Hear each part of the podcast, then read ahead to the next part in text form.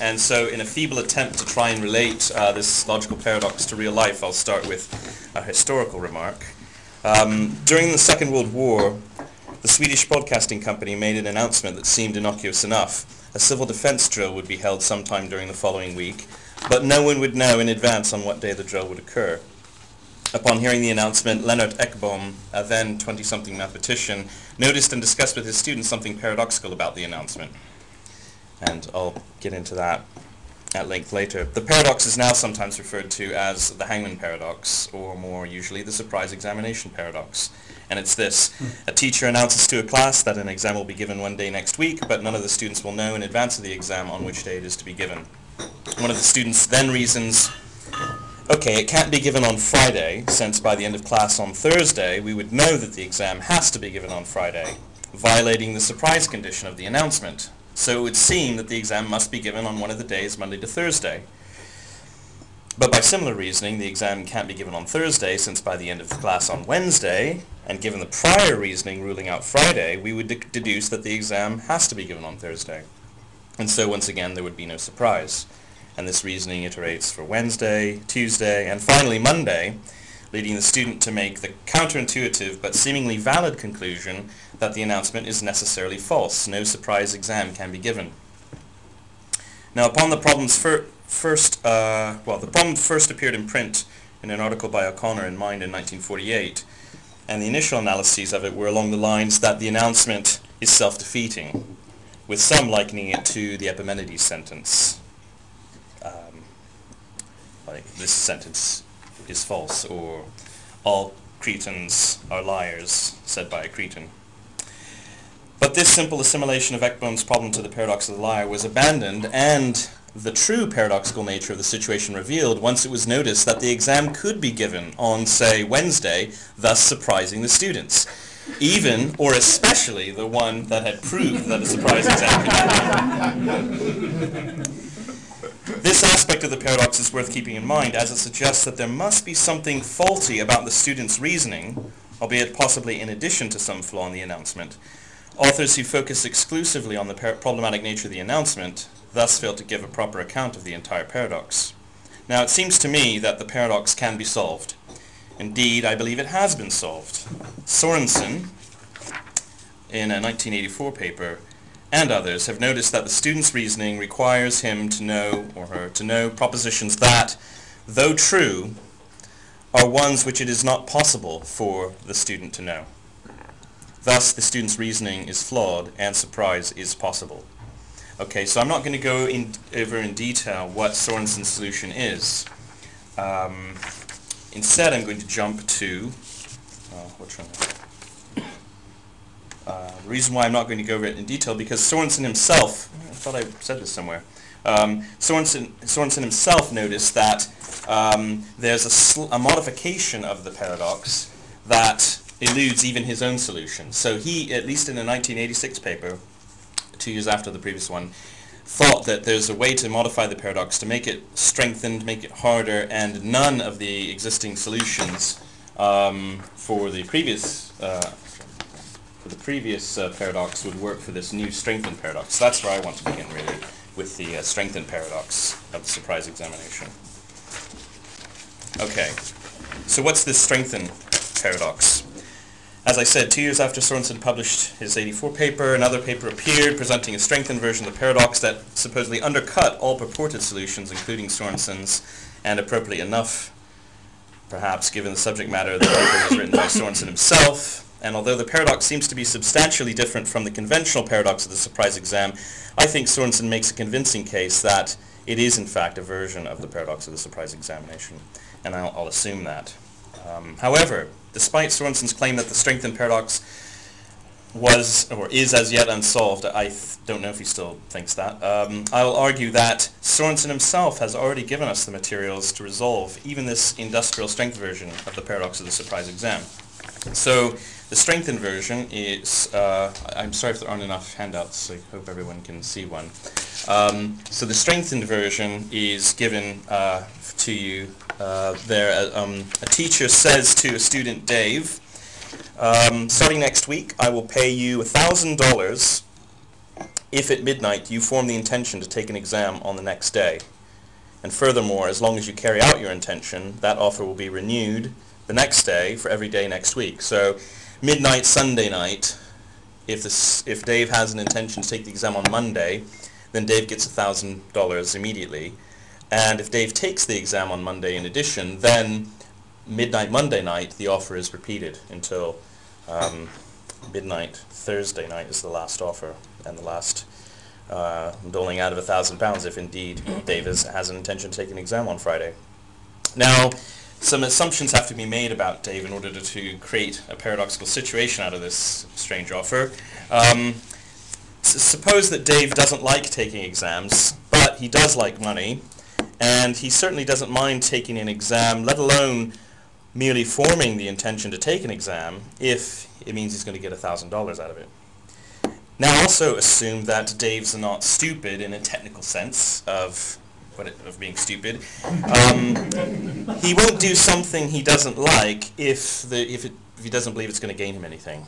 So um, if there's a particular course of action he doesn't like, like taking an exam, if there's no way for him to benefit from taking that exam, then he won't take the exam.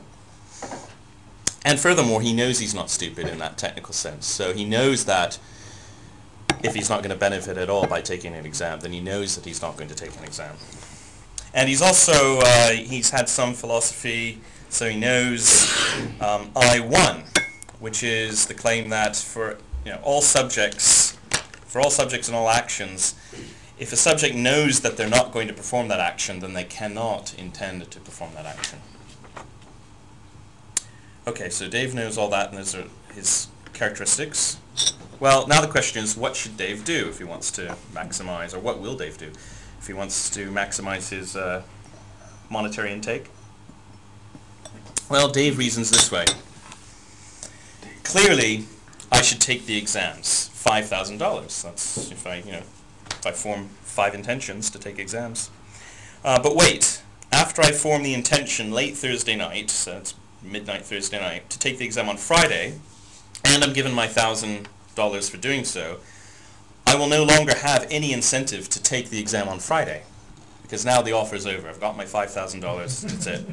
Well, since I know I'm not stupid, I know I won't take the exam. I'm not stupid, so I won't take the exam, and I know I'm not stupid, so I know I'm not going to take the exam on Friday. And if I've learned anything about the philosophy of action, I've learned that one cannot intend to do what one knows one will not do. So I cannot intend to take the exam on Friday. So, okay, I won't get paid at midnight on Thursday because I can't form the right intention. Okay, so the last time I can get paid is midnight Wednesday night for forming an intention to take the exam on Thursday uh-oh. But it follows that once I've been paid for forming the intention to take an exam on Wednesday night, there's no incentive for me to actually take that exam on Thursday. Because the only reason why I would take the exam on Thursday is to ensure that I made an offer Thursday night. And I already know I can't benefit from the offer, th- offer Thursday night. So there's no way I could benefit at all from taking the exam on Thursday. Therefore, I'm not going to take the exam on Thursday. Therefore, I can't intend to take the exam on Thursday, and so on and so on. So I can't take the teacher up on the offer even once.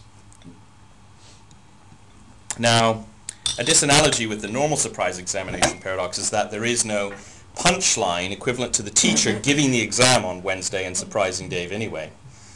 So what is the paradox here? Well, Sorensen doesn't say exactly, and he's the one who formulated this paradox, but in this form. Uh, but it seems that it should have something to do with an intuition that Dave could make some money from the teacher's offers. It seems like there's a there's a possibility there that you could make some money, that you should be able to carry somehow um, follow through on forming an intention to take an exam and getting thousand dollars for it.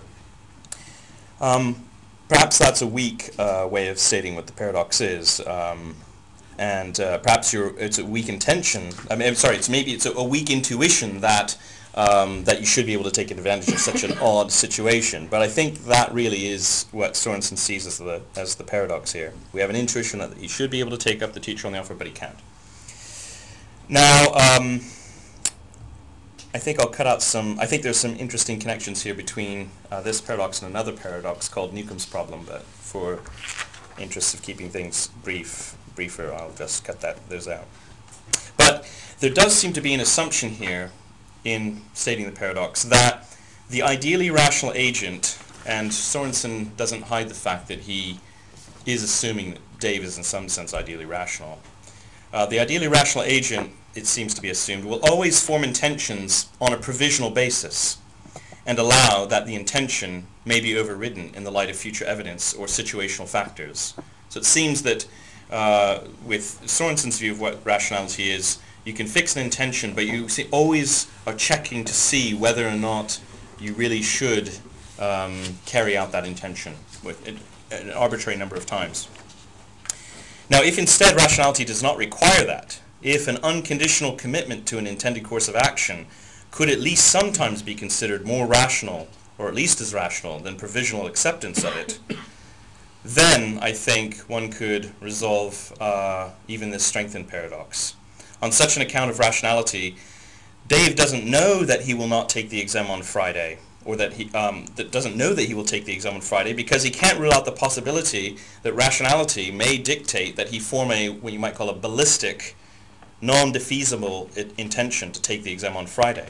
So he knows that if he were able to choose whether or not to take the exam when Friday comes around, then he knows he's not stupid. He knows he will take the he knows he will not take the exam. But what he can't rule out is that something for some reason between now and then he might through a rational process form an unconditional commitment to taking the exam on Friday and the choice won't arise for him. He just will take the exam. um, now, it does seem that there are, are cases in which such non-defeasible intentions and self-imposed limitations on deliberation uh, might be the most rational course of action. Uh, you could take this paradox and other paradoxes. Uh, I mentioned Newcomb's problem. I think there's another paradox, that of the two generals uh, trying to attack a, a, target in unison. Um, I think these, there are some examples that can uh, motivate that that from, a, from the realm of paradoxes, but I think it's also a familiar feature of everyday experience that deciding now to fix a non-defeasible intention and making it off limits to one's future deliberations can be the best course of action. And one need only consider the way in which such commitment enables beneficial relationships of trust, such as marriage, to develop. So I think it's not such a bizarre idea that rationality might involve these type of ballistic intentions. But I'm not going to offer that as the solution to the strengthened paradox, although I think it's worth investigating in another, in another situation. I think there's a more direct logical solution, a more direct dismantling of the paradox. Um, so despite Sorensen's own claim that his previous solution can't do the mm. trick, I think the notion of um, what he calls conditional epistemic blind spots, um, that notion is exactly what is required to see, once again, the flaw in Dave's reasoning as it was in the uh, simpler surprise examination paradox. Now, I haven't explained what a conditional epistemic blind spot is, but hopefully I don't really need to. Let's see what I have on the handout at this point. Uh, okay, so basically I'm just going to instead define um, something called an epistemic blind spot set for an agent X. So let S be some set of propositions, and let the set S sub X be that's the, the set of propositions that asserts for each each of, asserts that for each of the members in the first set, X knows that proposition. I give some examples um, right after that. Well, given that uh, definition of S and S sub X, we can say that a set of propositions S constitutes an epistemic blind spot set for X if S has that form and is consistent, but S sub X has the form I, I described and it is not consistent. Now, so I give some examples to help make this clear. So, so suppose um, S is the set of propositions of one. There's only one proposition in this set. It is raining, but Jim doesn't know it. Now, the set S sub Jim will be the set um, containing one proposition claiming that Jim knows that proposition that was in the first set. So Jim knows that it is raining, but Jim doesn't know it. Now, S is consistent. It's not a contradiction to suppose that it's raining, but Jim doesn't know it, as long as you're not Jim. Um, but the set S sub Jim is not consistent. There's no way that Jim could know that it is raining, but Jim doesn't know it.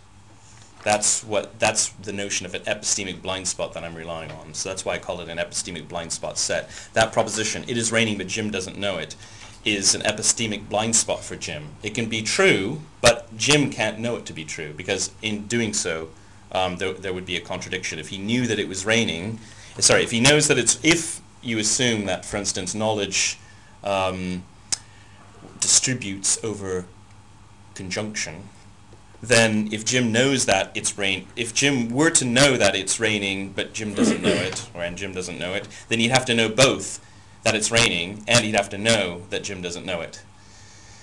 Um, but if he knows that Jim doesn't know it, that implies that Jim doesn't know it, and yet we've already uh, said that Jim does know that it's raining. So um, anyway, that's that's inconsistent. Another example of an epistemic blind spot set is uh, is uh, here. There are two members of the set.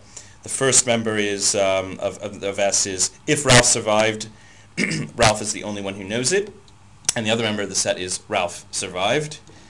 And now S sub, S sub uh, Jim, for instance, it could be any of us, but let's take Jim. Uh, S sub Jim is Jim knows that Ralph, survi- uh, Ralph survived, and Jim knows that if Ralph survived, Ralph is the only one who knows it. I've reversed the order there for some reason. Um, now, it turns out S is consistent. It's perfectly consistent that if Ralph survived, Ralph is the only one who knows it, and in fact, Ralph survived. But it's not consistent for us to suppose that Jim knows that Ralph survived, and Jim knows that if Ralph survived, Ralph is the only one who knows it, because that would be inconsistent. It would require for Jim to both, for us to say that uh, Jim knows that Ralph survived and that he doesn't know that Ralph survived.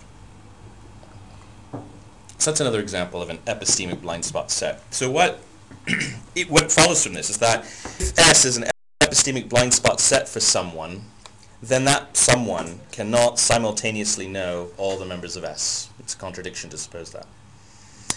Now, I think this notion will help us see what's wrong with Dave's reasoning in the strengthened paradox. He's going to have to commit himself, or the only way we can understand him drawing that inference and gaining knowledge from it is for us to um, uh, ascribe to him three pieces of knowledge that together form an inconsistent set. Um, so his reasoning uses three premises that constitute an epistemic blind spot set for him.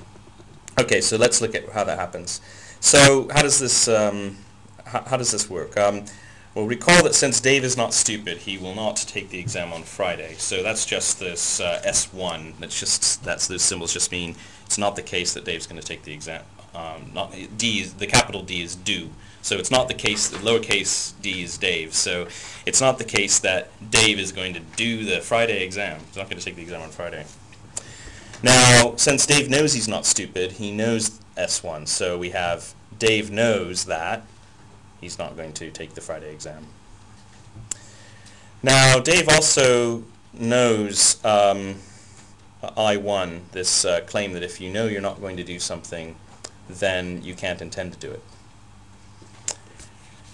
But he doesn't just know that in its general form. I mean, he also knows since it's generally true, he, he knows it's true in his case, and he needs to instantiate it for his own case and the case of the exam on Friday in order to follow the reasoning that um, Sorensen uh, says he goes through. So he has to instantiate it as, um, I think it's the next thing on your handout, um, Dave knows uh, that if Dave knows that he will not take the exam on Friday, then it follows that he will cannot intend or will not intend to take the, does not intend to take the exam on Friday. but we, but that we can just uh, it's just a logical truth that that's equivalent to um, the S2, what I've written down as S2. So you just you just uh, deny the consequent, and you get um, if it is the case that Dave intends to take the exam on Friday, then it can't be that he knows that he won't take the exam. Okay, so that's that's something that um, Dave knows. Now to this, um, we can add a reasonable assumption, I think, one that's uh, completely in accordance with Sorensen's assumption that Dave is an ideally rational agent, and that's, uh, you might call it, well, a transparency condition that Murley suggested. So uh, for all agents and all actions, if an agent intends to do an action, then they know that they intend to do the action. Now, note that we don't have to assume that Dave knows I2. He might not know I2. Um, we only need to assume that I2 is in fact true. And we don't really have to assume that it's true for all agents. We just, we only need to assume that it's true for ideal agents like Dave, or even just Dave. Now, as soon as Dave forms the intention to take the exam on Friday, we get S3. Dave intends to take the exam on Friday, which together with, um, with I2, if you recall, implies that he knows that he intends to take the exam on Friday. Now, I, now I've got everything in place. Uh, I, I claim that the set of S1, S2, and S3, what are they? S1 is uh, Dave won't take the exam on Friday. S2 is if Dave intends to take the exam on Friday, then he doesn't know that he won't take the then he won't take the exam on Friday. And S3 is Dave intends to take the exam on Friday. I claim that all three of those are a non-trivial epistemic blind spot set for Dave. Um, I'm saying non-trivial in that S1, S2, and S3 are themselves consistent. There's no paradox or inconsistency in supposing those three premises are true. And in fact, we could go through the kind of reasoning, uh, and uh, uh, we could use these three premises and reasoning as long as we're not Dave. Um, uh, but the three corresponding propositions that involve knowledge claims about Dave. Dave knows that S1 is true. Dave knows that knows S2. Dave knows S3. That set together is inconsistent. It follows that since Dave knows S1 and S3, he knows that uh, he can't take the exam on Friday. He knows that he intends to take the exam on Friday. Then he cannot know S2, he cannot know that if he intends to take the exam on Friday, then he doesn't know that he won't take the exam on Friday. Those that if he did, those three together would imply that he know he doesn't know that he won't take the exam on fr Friday. But we actually have already seen that he knows that he won't take the exam on Friday.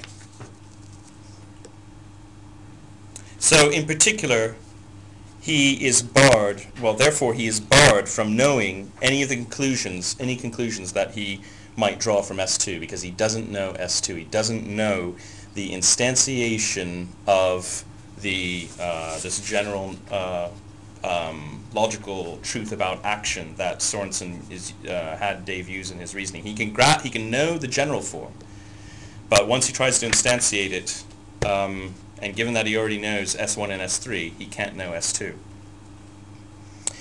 So, his reasoning is arrested there. He, the paradox is resolved. He cannot actually um, conclude that he cannot form an intention to take the exam on Friday. So it looked like there was this crazy line of reasoning. It looked like he was uh, he, could, he, was allowed to conclude logically and validly that he cannot form an intention to take the exam on Friday, but actually he cannot um, make that um, inference. Um, another way of putting it is this. Knowledge of all the members of S is required for Dave to reason in the way the paradox requires, but Dave cannot know simultaneously all the members of S, so Dave's reasoning fails and the paradox does not arise. This way of putting things allows us to finesse, oh okay, it's an issue that came up in a section I deleted. An inference is, you might say, an inference is epistemically consistent for a subject if the premises and conclusion of the inference do not form an epistemic blind spot set for that subject. An inference only confers knowledge of its conclusion if it is epistemically consistent. Since Dave's inference is not epistemically consistent, the paradox is resolved. Um, now, just in closing, some may not be willing to grant what I've been assuming all along, that Sorensen's analysis in terms of epistemic blind spots resolves the normal weaker surprise examination paradox. So I could just conditionalize the claim of this paper. It's last sentence. Time's up, sorry. oh, yeah. I've started, so finish. so let me conditionalize the claim of this paper. If the student's reasoning in the weaker paradox is flawed because it trades on an epistemic blind spot, then so also for the strengthened paradox.